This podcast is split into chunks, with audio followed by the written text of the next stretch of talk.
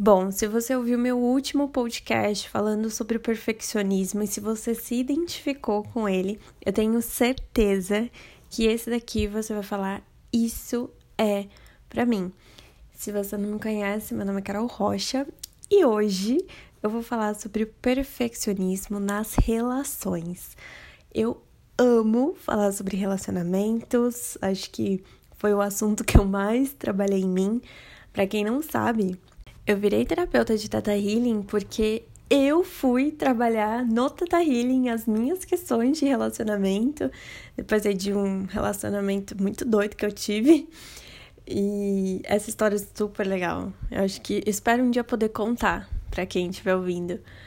E aí eu fui, fiz uma sessão e tudo, e eu gostei tanto que eu falei, nossa, é isso. Aí comecei, fui fazer cursos, cursos, cursos e cursos. Tudo que eu fiz foi para me trabalhar. E aí acabou que no meio da jornada é, vinha alguém da minha família e falava: Ai, que que é isso aí que você tá fazendo? Poxa, realmente tô vendo que você tá mudando, então faz em mim. Aí fazia em amigos, enfim. Aí quando eu vi, eu já tava atendendo outras pessoas e amando fazer isso, porque eu descobri que o que me ajudou podia ajudar outras pessoas também. E eu falei, é, é isso que eu quero fazer. Então, eu amo falar sobre relacionamentos porque foi um assunto que eu tive que me trabalhar muito para poder hoje estar aqui falando sobre isso. Tive que me entender muito, tive que perceber muitas coisas em mim e uma das coisas principais que eu tive e tinha nos meus relacionamentos era o perfeccionismo. Porque o que acontece? O perfeccionista, ele enquadra as pessoas em, ele enquadra as coisas em pacotinhos. Então eu tenho aqui um pacotinho do que seria uma viagem perfeita. Eu tenho aqui um pacotinho do que seria a pessoa perfeita. Eu tenho um pacotinho de como seria a mãe perfeita. Um pacotinho de como seria o pai, o pai perfeito, a família perfeita, o irmão perfeito. Então, ele tem esses pacotinhos dentro da cabeça dele. É assim mais ou menos que ele funciona. E aí, qualquer coisa que saia dessa idealização que ele criou na cabeça dele, dessas coisas que ele colocou no pacotinho, para ele significa que tem alguma coisa de errado. Então, o que que acontece, gente? Qual que é a chance de alguma coisa, alguma pessoa se comportar exatamente da forma que a gente quer. Nenhuma, né? Em algum momento essa pessoa vai fazer alguma coisa que a gente talvez não goste muito, talvez não faça parte do que a gente acredita, das coisas que a gente conhece, e a gente acaba se frustrando por conta disso, por conta de uma idealização. Então, eu tinha na minha cabeça uma idealização de como seria o parceiro perfeito.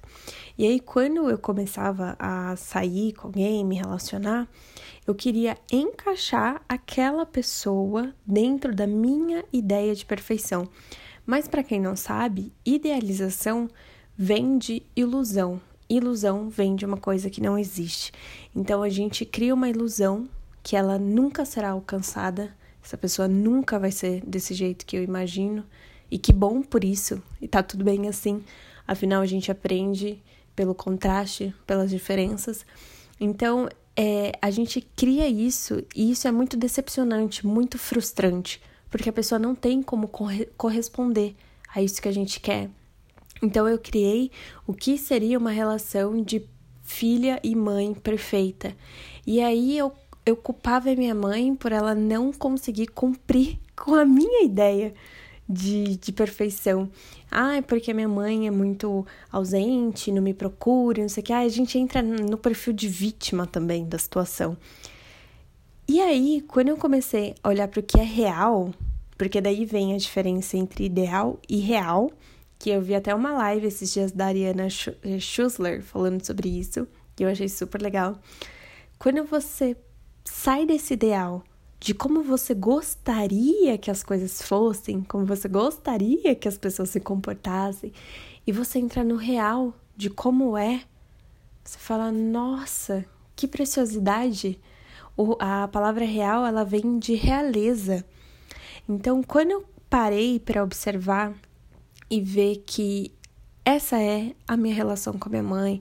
É uma relação mais livre, em que eu não preciso me justificar, nunca precisei me justificar para ela. Eu saí da casa da minha mãe muito cedo e ela sempre me deu muita liberdade. Quando eu parei para olhar para tudo isso que ela me deu, eu falei: "Nossa, eu tava matando a minha mãe com uma ideia ilusória, porque não existe essa pessoa que eu tava imaginando." Mas existe a minha mãe, a real ali, é ela, a que me colocou no mundo. E é graças a ela que você tá me ouvindo agora. Olha que coisa preciosa, ela me deu a vida.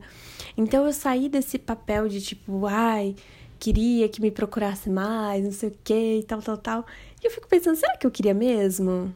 Eu adoro a minha relação assim com a minha mãe. Para mim é uma relação ótima.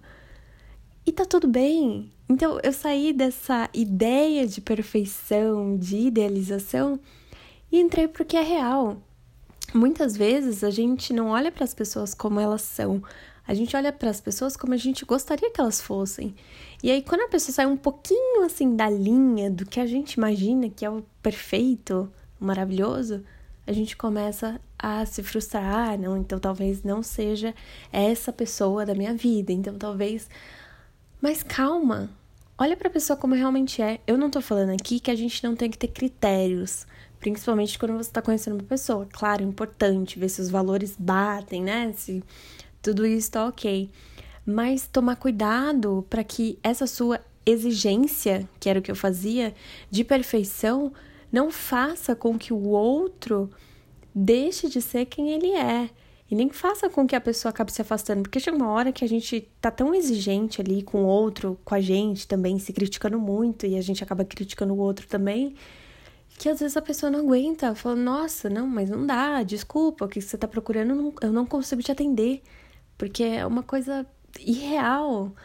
Então, é muito importante a gente olhar para as pessoas como elas são, a gente entender que no seu próprio ponto de vista, aquela pessoa está fazendo o melhor que ela pode naquele momento, com o nível de consciência que ela tem. Não poderia ser diferente. A gente precisa entender isso, que o que está acontecendo é o que é. Não tinha como ser diferente. Se tivesse como ser diferente, teria sido. É tão simples quanto. Então eu saí desse papel de sempre querer e imaginar, idealizar e entrei para o papel de real, de ver como as coisas são. Eu sei que às vezes o real, ele pode ser muito doloroso, pode ser duro de acreditar. A gente pode sofrer, mas ele continua sendo real. É ali que existe toda a mágica, todo o brilho, tudo é ali, é real. A ideia, a idealização, ela já vem de uma ilusão, de uma mentira. Então, a partir de hoje, se você está ouvindo isso, você vai ter que assumir para você mesmo um compromisso de perceber se você quer sempre estar tá na ideia, na mentira, nessa idealização, ou se você quer vir para o que é real. É gostoso quando a gente vem para o real porque a gente se surpreende muito mais do que a gente se frustra. Às vezes a gente cria ali uma imagem toda na nossa cabeça de como uma coisa devia ser e tudo mais tal. E aí a gente vê essa coisa e você fala, nossa, isso, sabe? Até cai, assim, você murcha, né? Você fala, nossa, tá. E às vezes a gente vai sem expectativa, a gente vai tranquilo, de boas, e, quando, e a gente se surpreende, é tão gostoso. Eu mesma, de uns tempos pra cá, eu venho é, experimentando ser cada vez mais espontânea e cada vez mais conhecer as coisas sem expectativas. Então, quando eu preciso ir para um lugar ou quando eu preciso estar com alguém, eu vou sempre livre de expectativas, ao máximo, tá? Não vou falar que, ai, me livrei de todas, não. Ainda não, ainda tô como um ser humano aqui nesse planeta. Então, calma, calma que eu também tô no meu processo. Mas quando eu vou leve, quando eu vou pensando, ok, vai ser do jeito que tiver que ser. Gente, é impressionante como as coisas fluem, como as coisas são gostosas, como as coisas acontecem. E uma coisa que eu tenho para mim é que toda vez que eu deixei de ser eu mesma e que eu entrei num personagem, que eu comecei a pensar de outra forma, porque alguém me falou que eu tinha que pensar assim, toda vez que eu saí desse papel de ser quem eu sou, eu perdi. Então eu assumi para mim mesma que eu não ia mais deixar de ser quem eu sou e que eu conseguiria atrair pessoas compatíveis para aceitar a minha verdade, que é imperfeita, que às vezes é meio sem noção, que às vezes brinca até demais com as coisas, mas que sou eu, é real. é aqui que existe o meu, acho que o meu bem mais precioso. Então, hoje a minha sugestão é para que você relaxe e pense sempre no real e saia um pouco desse ideal, porque no ideal a gente se frustra, a gente sofre e a gente pode acabar machucando outras pessoas também. Quando a gente vem para o real, de olhar para as pessoas como elas são, de entender que nem sempre elas vão atender as nossas expectativas e tá tudo bem mesmo assim. Nesse momento é quando a gente começa, acho que a viver de verdade, porque a gente entra no presente. Essa idealização, ela tá sempre num futuro que nunca chega. O real, ele tá no presente. Ele tá te mostrando as coisas como elas realmente são. Bom, gente, é isso. Eu espero que tenha ficado fácil de entender.